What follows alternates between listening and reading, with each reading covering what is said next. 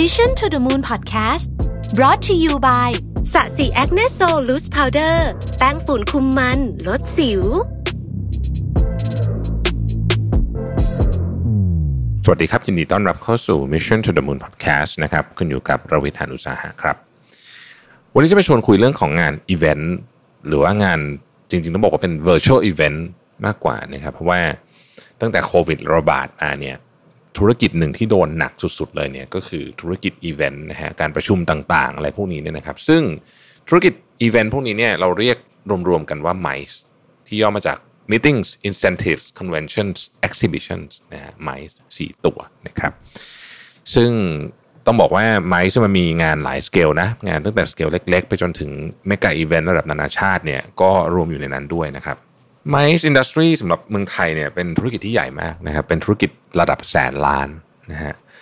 แต่พอมาเจอโรคระบาดอย่างโควิด -19 เนี่ยก็บอกว่า โอ้โห มันก็ไปยากนะฮะแม้ว่าช่วงนี้เราจะมีวัคซีนกันบ้างแล้ว แต่ว่าการเข้ามาของสายพันธุ์เดลต้าต่างๆนานาเนี่ยทำให้โรคระบาดเนี่ยมันดูยังคงดูแล้วน่าจะอีกนานอะกว่าจะได้จัดอีเวนต์กันจริง ๆ นะครับออพอมาจัดงานออนไลน์เนี่ยนะฮะมันก็ มันก็จะมีมุมที่ที่ที่ต้องที่ต้องคิดเยอะเหมือนกันนะฮะคืองานออฟไลน์ตอนนี้เนี่ยต้องบอกว่ายากมากเพราะว่ามันต้องเป็นกิจกรรมแบบเว้นระยะห่างคนเข้าได้จำกัดอะไรต่างๆนาเหล่านี้เนี่ยแล้วก็การลงทุนมันไม่ได้ลดลงนะฮะ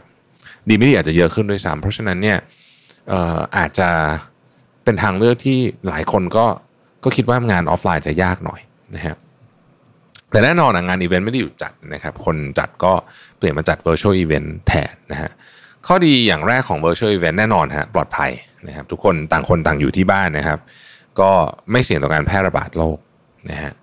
อีกข้อดีหนึ่งก็คือเรื่องของค่าใช้จ่ายก็ประหยัดกว่าออฟไลน์ประมาณหนึ่งนะครับ แต่ก็ไม่ใช่ว่าแบบจะประหยัดแบบไม่มีต้นทุนอะไรเลยนะฮะ virtual event หลายอันเนี่ยก็ลงทุนเยอะเหมือนกันนะครับ ในเรื่องของสถานที่ที่เป็นจุดกระจายภาพและเสียงออกไปเนี่ยนะครับบางทีเขาก็ต้องจัดเต็มเพราะว่ามันจะต้องมาทดแทนอรรถรส ของการไปอีเวนต์แบบออฟไลน์เนาะเพราะฉะนั้นพอจะเป็นออนไลน์พวกนี้มันต้องอรรถรสต้องจัดเต็มนะครับเราก็จะเห็นงานคอนเสิร์ตงานในระดับโลกเนี่ยหลายอันเนี่ยตอนนี้ก็จัดเป็น virtual นะเขาก็มีลูกเล่นมีอะไรเยอะทีเดียวนะครับอย่างไรก็ตามเนี่ยการจัดงานรูปแบบออนไลน์เนี่ยมันมีความท้าทายเยอะนะฮะเริ่มต้นจากเรื่อง basic เลยนะครับสัญญาณอินเทอร์เน็ตนะอันนี้ก็เป็นความท้าทายแบบหนึ่งนะครับ เรื่องของ ระบบต่างๆนะฮะที่บางทีมันก็ขัดข้องไม่เป็นอย่างที่หวังไว้นะครับ แต่ว่าจริง ๆ ความท้าทายเยอะที่สุดเนี่ยไม่ได้เกี่ยวเรื่องเทคโนโลยีพวกนั้นหรอกมันเกี่ยวกับการดึงความสนใจของผู้ร่วมงานให้อยู่ตั้งแต่ต้นจนจบ โดยไม่รู้สึกเบื่อสนุกและมีสมาธิตลอดงานนะครับ ก่อนจะนำเข้าสู่เนื้อหาเนี่ยผมขอแนะนำเว็บไซต์เว็บไซต์หนึ่งสำหรับผู้จัดงานทุกท่านนะครับ ชื่อว่า MICE Intelligence Center นะครับ MICE Intelligence Center ของสำนักงานส่งเสริมการจัดประชุมและนิทรรศการนะครับ เว็บไซต์นี้เป็นศูนย์รวมความรู้สำหรับ MICE Industry เลยนะครับ ครบถ้วนมาก ๆ มีทุกอย่างไม่ว่าจะเป็นเทรนด์เคล็ดลับการจัดงานสถิติ Data นะฮะวิเคราะห์ Competitor Movement และอื่น ๆ อีกมากมายนะครับ ที่ผมชอบมากอีกอันก็คือเขามีกรณีศึกษาจากอีเวนต์ให้อ่าน เราจะได้ดูเป็นตัวอย่างว่าแบบไหนได้ผลและนำมาปรับใช้ได้นะครับ เหมาะสำหรับคนในแวดวง MICE มากๆ ลองเข้าไปเยี่ยมชมกันได้นะครับ ตามลิงก์ในแคปชั่นเลย ทีนี้เรามาดูกันว่าการจัด virtual event ในยุคนี้เนี่ยผู้จัดควรจะรู้อะไรบ้างในการจัดงานให้ออกมามีประสิทธิภาพ ประทับใจผู้ร่วมงาน ส่วนนี้เราจะพูดถึงใน part แรก ส่วนใน part หลังเราจะมาทำความรู้จักกับการ personalization ของ virtual event กันนะครับ ข้อที่1เนี่ยนะครับ การจัดงานออนไลน์เนี่ยไม่ใช่การ copy งานออฟไลน์มาทำหลายครั้งที่งานอีเวนต์ออนไลน์หรือบางทีแม้แต่การประชุมของบริษัทเนี่ยไม่ได้ผลตามที่คาดหวังไว้ นั่นก็เพราะว่าเราพยายามทำทุกอย่างเหมือนที่ทำตอนออฟไลน์ แล้วก็ยัดมันอยู่ในหน้าจอให้ออกมาเป็นรูปแบบของออนไลน์ ซึ่งตรงนี้เนี่ยเป็นข้อผิดพลาดของผู้จัดหลาย ๆ คนนะครับ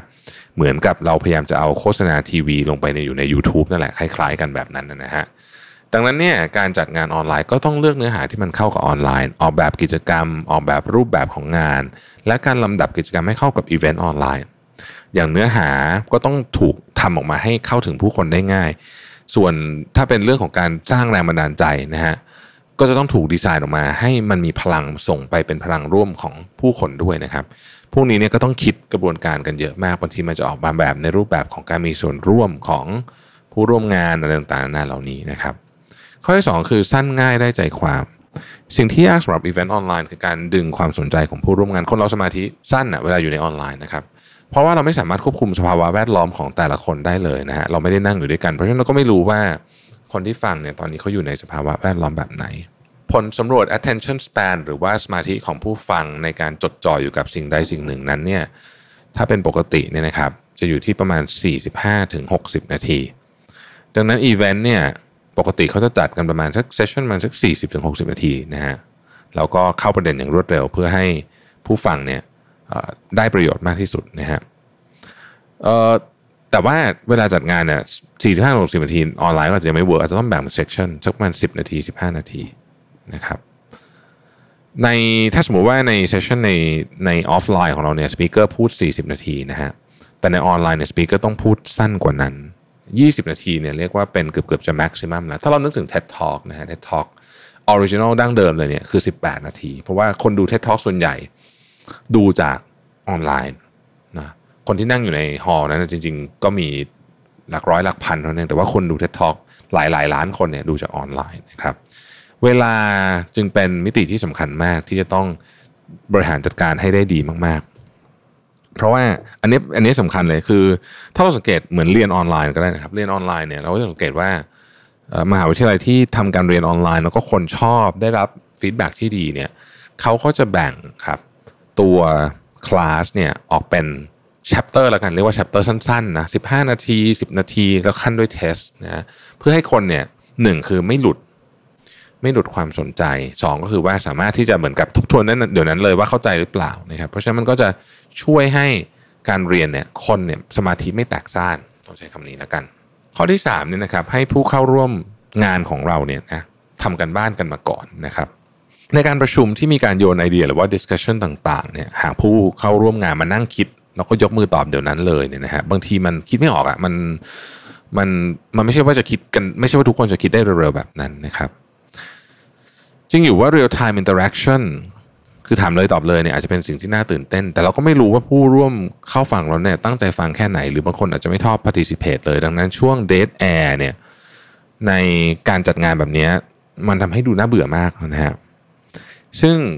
ผู้จัดก็สามารถที่จะหลีกเลี่ยงเหตุการณ์นี้ได้ โดยการแจกอีเมลหัวข้อ discussion ไว้ก่อนนะครับผู้ร่วมงานจะได้มีเวลาไปคิด พอถึงเวลากิจกรรมเนี่ยเขาก็เตรียมมาแล้วก็จะได้อธิบายได้เลย เวลาแบบนี้ ถ้าเตรียมมาดีเนี่ยนะครับ มันจะทำให้ดินามิกของงานนะไม่เสียนะครับ แล้วก็คนก็จะรู้สึกมี engagement ด้วย ข้อที่ 4 คือรู้จักซอฟต์แวร์ที่ใช้ให้ดีนะครับ การรู้จัก tool ที่เราใช้ให้ดีเนี่ยมีประโยชน์หลายอย่าง อันดับแรกคือเราสามารถแก้ปัญหาเฉพาะหน้าได้ เวลาเกิดปัญหาขัดข้องทางเทคนิคขึ้นมานะครับ เวลาทำงานออนไลน์เนี่ยโอกาสที่มันเกิดการขัดข้องทางเทคนิคมีเยอะมาก เช่น Facebook มันไม่ไลฟ์นะฮะไลฟ์ได้แต่ YouTube เอ่อ Facebook เสียอะไรอย่างเงี้ยนะฮะหรือ สัญญาณอินเทอร์เน็ตอยู่ดีก็ติดขัด พวกนี้เนี่ยต้องมีการเตรียมการให้ดีมาก ๆ เลยนะครับ ซอฟต์แวร์ในการไลฟ์ในการจัดการตัดภาพพวกนี้เนี่ยนะฮะก็ต้องคิดแผนสองไว้เสมอ คิดคิดคิดว่ามันมีโอกาสพังตลอดเวลาแล้วกัน ถ้าคิดคิดแบบนี้จะอาจจะช่วยได้นะคิดว่ามันมีโอกาสพังตลอดเวลา เพราะฉะนั้นแผน 2 ต้องมีอยู่เสมอนะครับ อันดับที่2เนี่ยเราสามารถออกแบบงานอีเวนต์ให้หลากหลายได้มากยิ่งขึ้นนะฮะคือถ้าเกิดเราเข้าใจตัวซอฟต์แวร์เข้าใจตัว ของที่เราใช้เนี่ยเราจะสามารถออกแบบงานให้มันสนุกได้มากขึ้น เพราะว่าเราจะเข้าใจฟังก์ชันต่างๆ มันไม่ใช่แค่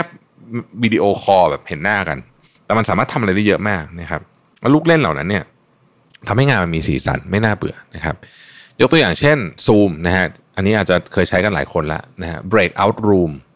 เหมือนกับการแบ่งกลุ่มกิจกรรมทำกันนะครับก็สามารถทำให้คนมี engagement ได้มากขึ้น การนำเทคโนโลยีใหม่ ๆ มาใช้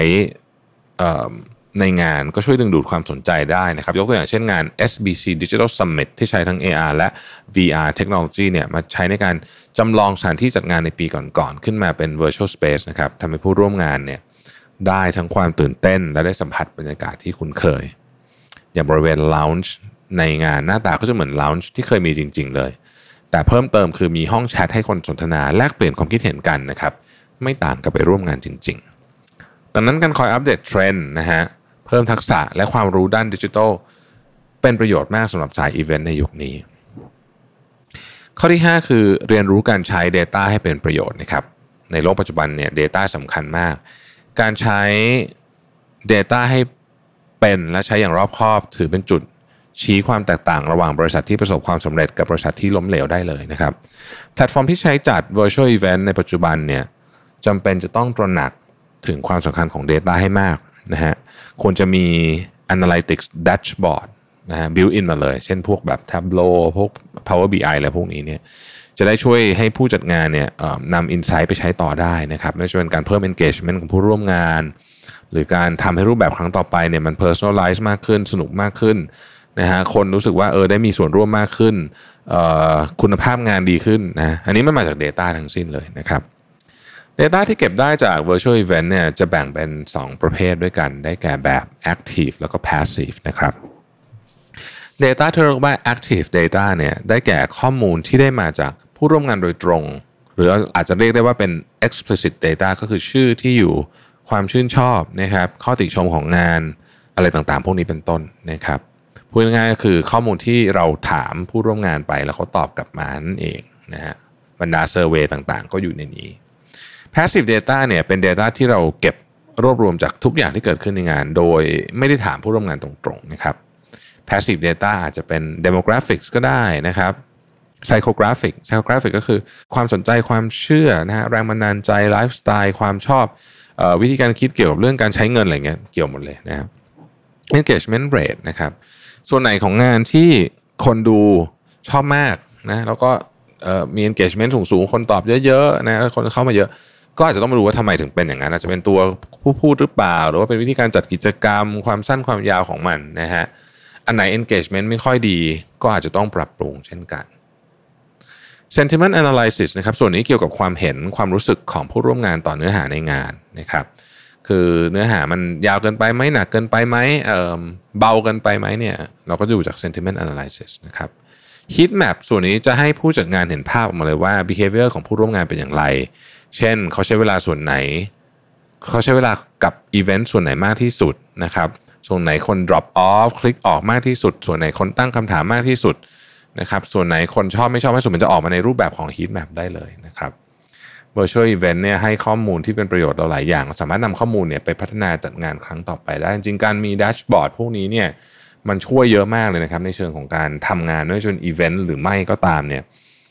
การใช้ข้อมูลมาแล้วก็ทำเป็น dashboard จากหลายๆ angleของงาน เช่น ผู้จัดก็เป็นแบบหนึ่งนะครับ ผู้พูดก็เป็นแบบหนึ่งมันก็จะช่วยได้หรือแม้แต่หรือแม้แต่จริงๆต้องบอกว่ามันใช้ได้ทุกทุกมุมเลยอะนะคนที่จัดเนี่ยคนทำโฆษณาอย่างสามารถเอาพวกนี้ไปใช้ได้เลยนะครับเพราะนั้นก็เอา Data มาใช้ให้เป็นประโยชน์นะฮะแล้วก็ Data ที่ใช้ของแต่ละคนก็อาจจะไม่ใช่ชุดเดียวคือ อาจจะไม่ใช่แบบเดียวกันก็ได้ไม่ใช่ชุดเดียวกันก็ได้นะครับ เพราะว่าแต่ละคนก็จะมีความต้องการที่ แตกต่างกันออกไปนะฮะข้อที่ 6 คือเพิ่ม Social Media Marketing Skills นะครับแน่นอนว่าพอทุกคนหันมาจัด Virtual Event กันมากขึ้นเนี่ยการแข่งขันก็สูงนะครับแล้วในความเป็นจริงเนี่ยคนเราก็อยู่หน้าจอทั้งวันอยู่แล้วบางทีเนี่ยการจัด virtual event มันต้องการแรงจูงใจเยอะเหมือนกันนะว่าทำไมการที่เราต้องจ้องจออยู่ทั้งวันอยู่แล้วเนี่ยจะต้องมางานอีเวนต์ในจอต่ออีก เพราะว่าเราต้องประชุมกันทั้งวันอยู่แล้วเนี่ยนะครับสำหรับคนที่ work from home เพราะฉะนั้นเนี่ย มันก็จะต้องทำ marketing เยอะหน่อยนะฮะการทำ marketing ของของอีเวนต์ต่างๆเนี่ยนะครับมันก็เหมือนกับ marketing อื่นๆนั่นแหละนะฮะมันมีการเปลี่ยนแปลงเรื่องเรื่องของตลาดเรื่องของคู่แข่งเรื่องของผู้ฟังผู้รับสารนะครับ ไหนจะ policy การโฆษณาอีกนะฮะเพราะฉะนั้นเราต้องศึกษาและคอยอัปเดตข้อมูลข่าวสารตลอดเวลาเพื่อให้แน่ใจว่าเราเข้าถึงลูกค้าจริงๆนะฮะข้อที่ 7 คือ production quality เนี่ยอันนี้ก็ ต้องระวังเหมือนกันว่า บางทีเนี่ยเราเราคิดว่าประมาณนี้โอเคแล้วจริงๆเราจะบอกว่า virtual event เนี่ยนะครับ production quality ต้องดีนะเดี๋ยวนี้เพราะว่าสิ่งที่ผู้ร่วมงานเห็นเนี่ยมัน represent credibility ของแบรนด์เรานะฮะคุณภาพภาพเสียงเว็บไซต์ในการจัด virtual event ต้องดี อินเทอร์เน็ตต้องเสถียรไม่มีอะไรติดขัดนะครับทุกอย่างต้องมีแผนสำรองหมดอย่างที่ได้กล่าวไปแล้ว การติดตาม virtual event จากประเทศอื่นๆ จะทำให้เราเห็นวิธีการแล้วก็คุณภาพได้ดีนะครับถ้าเรารู้สึกว่างานส่วนนี้เนี่ย เราไม่ค่อยถนัดจริงๆเนี่ยผมแนะนำให้หาพาร์ทเนอร์ผู้เชี่ยวชาญมาช่วยกันจัด virtual event นะฮะ Production ระดับมืออาชีพเป็นเรื่องสำคัญมาก แล้วถ้าเกิดว่าเราไม่ถนัดเนี่ยก็ให้คนอื่นทำแล้วเราจะได้มีเวลาไปโฟกัสเรื่องอื่นด้วยนะครับ ข้อที่ 8 คือ real time interaction นะฮะอีเวนต์ของเราจะดูมีสีสันมากขึ้น หากมีกิจกรรมให้ทำณขณะนั้นนะครับเริ่มตั้งแต่แบบที่เบสิกเช่น live poll ให้คนโหวตนะฮะหรือว่าเล่นเกมนะฮะเอาคาฮูดมาตอบคำถามชิงรางวัลอะไรแบบนี้ก็ได้นะครับ มีไอเดียกิจกรรมสำหรับ virtual event มากมายเลยนะครับ ลองเสิร์ชหาแล้วนำมาปรับใช้กันดูได้ แต่สิ่งที่ต้องระวังนะฮะก็คือว่าบางทีเนี่ยมันมีปัญหา ไอกิจกรรมเนี่ยทำให้ระบบมีปัญหานะครับ อย่างในงาน Collision ที่แคนาดาเป็นงานอีเวนต์ใหญ่สุดท้ายเลยที่ผมได้ไปก่อนที่จะติดโควิดเนี่ยนะฮะก็ก็มาทำเป็น virtual event ชื่องาน Collision from Home นะฮะปีที่เราปีที่ผมไปเนี่ยเขาจัดที่โตรอนโตนะเขาจะจัดที่โตรอนโตทุกปี แต่ปรากฏว่ามันเกิดความผิดพลาดคือทาง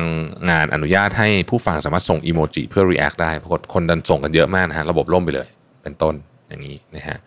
ข้อที่ 9 คือ surprise delivery นะครับในหลาย ๆ งานเนี่ยมีการส่ง gift box ไปให้ผู้ร่วมงานที่บ้านก่อนตอนที่มาถึงเวลางานจริงก็เอาของในนั้นมาทำกิจกรรมร่วมกัน ไม่ว่าจะเป็นสินค้าใหม่ของแบรนด์ของจากสปอนเซอร์นะครับหรือส่งเครื่องดื่มไป ให้โทสกันผ่านหน้าจอก็ได้นะครับข้อที่ 10 คือมีแผนสำรองเสมอนะฮะ อะไรก็เกิดขึ้นได้ ดังนั้นเนี่ยไม่ว่าจะทำอะไรเนี่ยต้องมีเตรียมแผนไว้เสมอว่าบางทีถ้าเกิดอันนี้มันพังไปเนี่ยเราจะทํำยังไงนะครับ แล้วก็บางทีเนี่ยนะฮะอาจจะต้องถึงขั้นว่าให้วิทยากรเนี่ยลองซ้อมอัดวิดีโอไว้ก่อน เพราะบางทีเนี่ยพอวันงานมาจริงมาถึงเนี่ยมันไม่เป็นอย่างที่เราคิดเนี่ยก็มีเหมือนกันนะครับที่สำคัญเนี่ยนะครับควรจะมี help desk หรือว่า technical support ให้พร้อมสำหรับผู้จัดเองนะครับ แล้วก็ ผู้ร่วมงานเนี่ยเขาจะได้สามารถติดต่อได้แบบเรียลไทม์บางทีเขามีเรื่องอะไรก็จะได้ติดต่อนะครับคำแนะนำเบื้องต้นเนี่ยก็คือการจัดงานรวมๆให้ออกมาดี ทีนี้เราจะพูดถึงเรื่องของการ personalization กันบ้างดีกว่านะครับการ personalization เนี่ยจะยกระดับ virtual event ของเราเนี่ยให้ประทับใจผู้ร่วมงานมากยิ่งขึ้นไปอีกนะฮะการ personalization คือการทำการตลาดแบบรายบุคคล โดยการใช้ข้อมูลที่เก็บมา และวิเคราะห์พฤติกรรมในอดีตของลูกค้า เพื่อสร้างประสบการณ์เฉพาะสำหรับลูกค้าแต่ละคน กลยุทธ์แบบนี้สร้างความประทับใจและรักษาฐานลูกค้าได้ดี อีกทั้งยังมีงานวิจัยที่วิจัยออกมาว่าคนเราชอบ product หรือ service ที่ personalize มาเพื่อพวกเขาโดยเฉพาะ เพราะคนเราชอบที่ถูกมองเป็นคนคนหนึ่ง ไม่ใช่แค่เป็นตัวเลขหรือเป็นสถิติแบบรวมๆนะครับ ตัวอย่างของการสร้างแพลตฟอร์มที่ใช้ personalization ก็มีหลากหลาย เช่น Spotify ที่มีการสร้าง playlist เพื่อเราโดยเฉพาะนะครับ Netflix นะครับ อ้างอิงจากหนังที่เราดู แล้วก็ทำ playlist ขึ้นมาให้เราหน้าจอของ Netflix แต่ละคนก็ไม่เหมือนกันเลยเนี่ยนะครับ Netflix ที่ถือว่าเป็นตัวอย่างที่ดีมากของการ personalization จริงๆช้อปปิ้งอะไรเขาก็มี personalization กันหมดทุกอย่างแล้วนะครับ แน่นอนว่า personalization เนี่ยนะฮะถูกนำมาปรับใช้ในธุรกิจไมซ์นะครับตั้งแต่ยังนิยมจัดงานออฟไลน์อยู่แล้วนะครับ เพราะจริงๆเนี่ยการจัดงานสเกลใหญ่ ๆ ผู้ร่วมงานเยอะๆ ยิ่งทำให้ผู้ร่วมงานรู้สึกว่ามันเป็นงานสำหรับเขาเนี่ยนะมันก็จะทำให้ผู้ร่วมงานรู้สึกพิเศษขึ้นมานะครับการนำเทคโนโลยีเข้ามาเป็นตัวเลือกที่ดีนะ จริง ๆ การ personalization ก็ใช้เทคโนโลยีเป็นเป็นหลักเลยนะครับ ตัวอย่างเช่น Digital Art Museum ที่ญี่ปุ่นนะฮะเป็นพิพิธภัณฑ์ผลงานศิลปะผสมผสานเทคโนโลยีโดยความพิเศษคือ ในงานจะมีโซนส่งเสริมการเรียนรู้ ให้ผู้ร่วมงานมีปฏิสัมพันธ์โต้ตอบ กับสิ่งของบนผลงานศิลปะได้ และผู้ร่วมงานสามารถวาดภาพของตัวเอง และภาพนั้นจะถูกฉายขึ้นจอในลักษณะ 3D ได้ด้วยนะครับ หรือมีการเล่นเกมนะงานบางงานก็จะมีการเล่นเกมที่ที่เราเล่นกับอีกคนที่อยู่อีกซีกโลกหนึ่งได้เลยนะฮะอีกตัวอย่างหนึ่งที่น่าสนใจก็คืองาน CES ที่ลาสเวกัสนะครับ CES คือ Consumer Electronic Shows นะฮะงานนี้เป็นงานใหญ่มากมีคนเข้าร่วมงานเกือบ 2 0 0 0 0 0 คนนะครับของใหม่ๆแกจ็ตเจ๋งๆเนี่ยเปิดที่งานนี้เต็มไปหมดเลยนะครับ ใครที่อยู่ในวงการ Consumer Electronics เนี่ยก็น่าจะเคยแวะเวียนไปงานนี้หรือว่าอย่างน้อยเห็นภาพจากงานนี้บ้างนะครับ เนื่องจากเป็นงานที่แน่นอนขายความไฮเทคขายของที่เป็นแบบสมัยใหม่อยู่แล้วเนี่ยนะฮะเขาก็เลยมีการใช้ Data แล้วก็ Beacon Technology มาช่วยในการ Personalize ว่าผู้ร่วมงานแต่ละคนเนี่ยสนใจอะไร ควรจะไปบูธไหนนะครับไปทำอะไรที่นี่มีอะไรน่าสนใจบ้างนะครับควรจะไปเจอใครถ้าอยากติดต่อเรื่องนี้ติดต่อกับใคร เพราะฉะนั้นเนี่ยสิ่งที่เขาแนะนำมาให้เราเนี่ยจะเป็นของเราคนเดียว เวลาที่ผู้ร่วมงานอยู่ในงาน CES เนี่ยอยู่ใกล้กับคนใน Connection ที่แบบน่าจะมีโอกาสร่วมงานกันได้เนี่ยนะครับแอปก็จะเตือน คือเขาไปดู Connection จากไหนเขาดูจาก LinkedIn นะฮะฟังก์ชันนี้นอกจากจะช่วยให้งานใหญ่ขนาดนี้ดูเล็กและเป็นกันเองมากขึ้นเนี่ยยังช่วยสร้างโอกาสเพิ่ม Connection ทางธุรกิจให้เราด้วย บางทีคนที่เราเจอเนี่ยนะครับ ที่มางานเดียวกันเนี่ย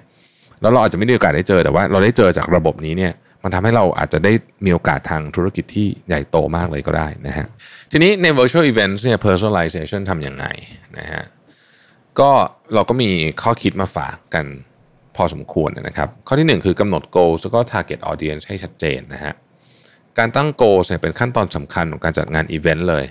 ในการจัดงานที่ประสบความสำเร็จ และได้ประโยชน์แก่ผู้ร่วมงานควรจะมี goals ที่วัดผลได้คำถามที่จะช่วยให้กำหนด goals ออกมามีดังนี้ 1. ทำไมเราถึงจัดงานนี้ จะไปทำไมนะฮะสองทำไมเราถึงชวนคนมางานของเราทำไมเราถึงอยากชวนคนมางานของเรา เขาได้อะไรนะฮะเขาได้อะไรจากงานของเราไปนะผู้มางานจะได้อะไรจากงานของเราไปนะครับ แล้วก็ถ้าเราจะวัดความสำเร็จของงานนี้เราจะวัดด้วยอะไร ทางที่ดีโกของงานอีเวนต์เนี้ยควรจะสอดคล้องกับจุดมุ่งหมายหรือกลยุทธ์ทางการตลาดของบริษัทด้วยนะฮะไม่ว่าจะเป็นการขยายฐานลูกค้า การโปรโมทผลิตภัณฑ์ใหม่ หรือการเพิ่ม customer loyalty เป็นต้น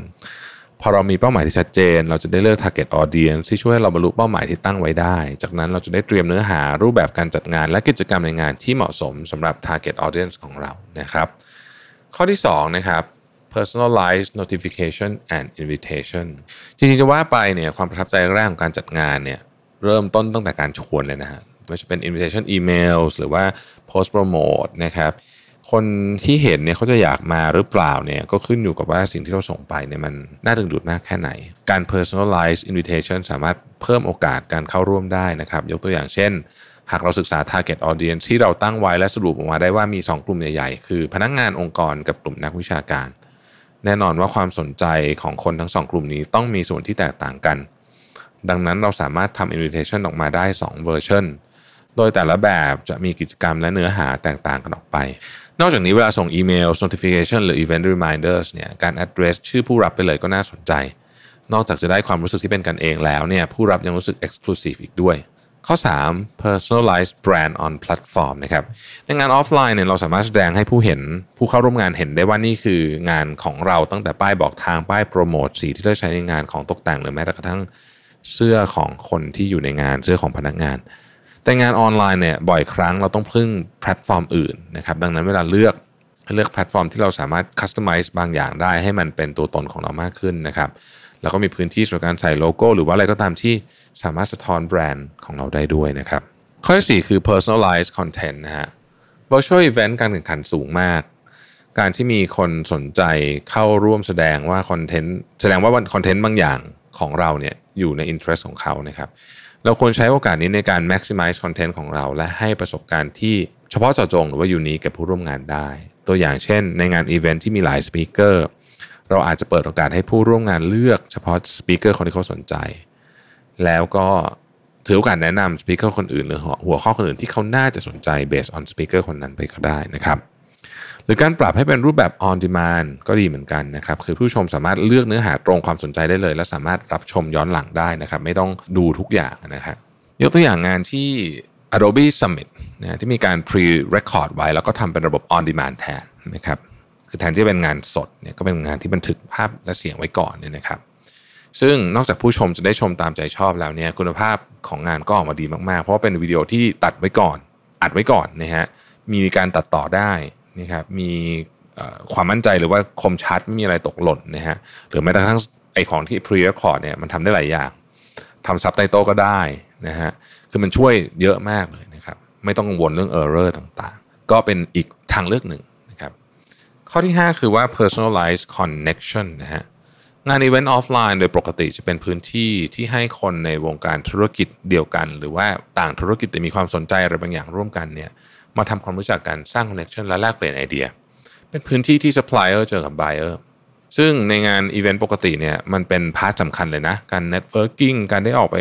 พูดคุยกันหลังงานจบนะฮะงานระดับโลกหลาย ๆ งานเนี่ยนะครับ เช่น Web Summit หรือว่า งานอย่างเช่น Collision อะไรอย่างนี้เนี่ยเขาก็จะมี session เนี้ยตอนเย็นนะฮะเป็นไปเจอกันไปกินดื่มเบียร์อะไรกันตามผับตามบาร์มีมี session แบบนี้ ซึ่งช่วยให้คนรู้จักแล้วก็สนิทสนมกันมากขึ้นนะครับทีนี้พอมันเป็นงาน virtual event เนี่ยก็ต้องคิดหามุกนิดหนึ่งนะฮะอาจจะทำได้โดยโดยการเปิด lounge เป็นห้องออนไลน์ให้คนในงานได้พูดกันนะครับ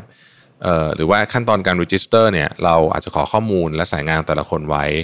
ซึ่งเราสามารถนำข้อมูลตรงนี้ไปใช้เป็น smart matchmaking tool ให้คนที่มีความสนใจหรือน่าจะสนใจเนี่ยเข้ามาอยู่ในงานร่วมกันได้นะครับ เราอาจจะทำไปได้เยอะกว่านั้นอีก เช่นการมี session online drinking party ก็ได้นะฮะคือหนึ่งในอันที่คน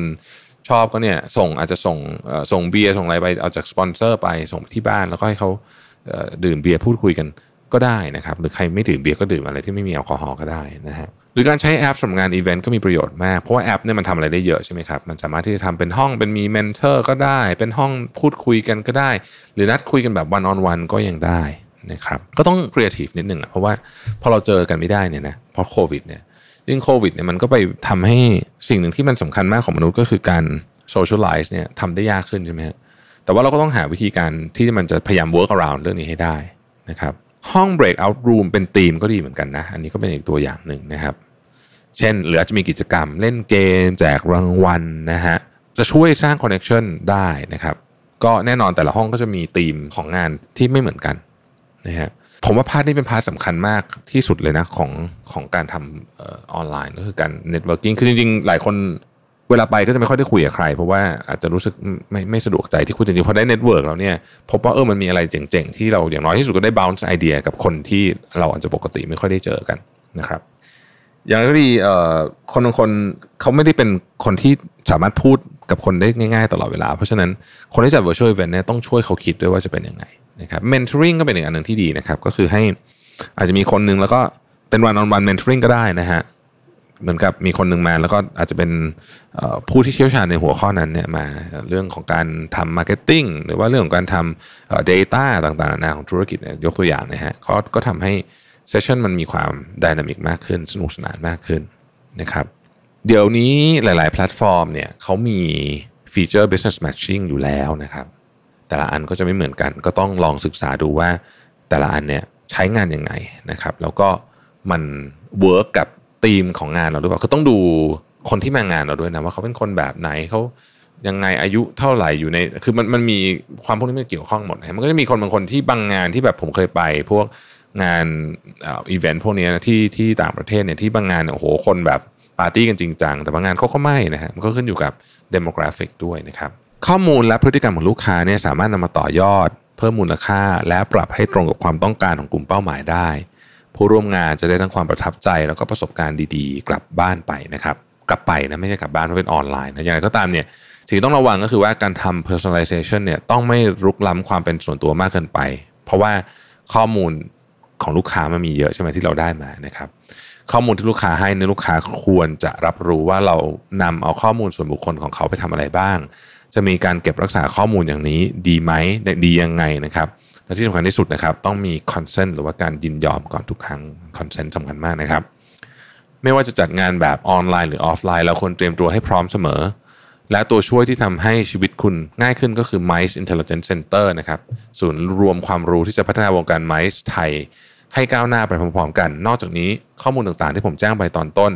ทางเว็บไซต์ยังมี Innovation Service ที่ช่วยให้เรา manage event ของเราได้ง่ายขึ้นด้วยนะครับ ลองไปเยี่ยมชมกันได้ที่ ลิงก์ใน description นะครับสำหรับวันนี้ขอบคุณแล้วพบกันใหม่วันพรุ่งนี้นะครับ สวัสดีครับ Mission to the Moon Podcast Presented by สะสีแอคเนโซลแป้งฝุ่นคุมมันลดสิว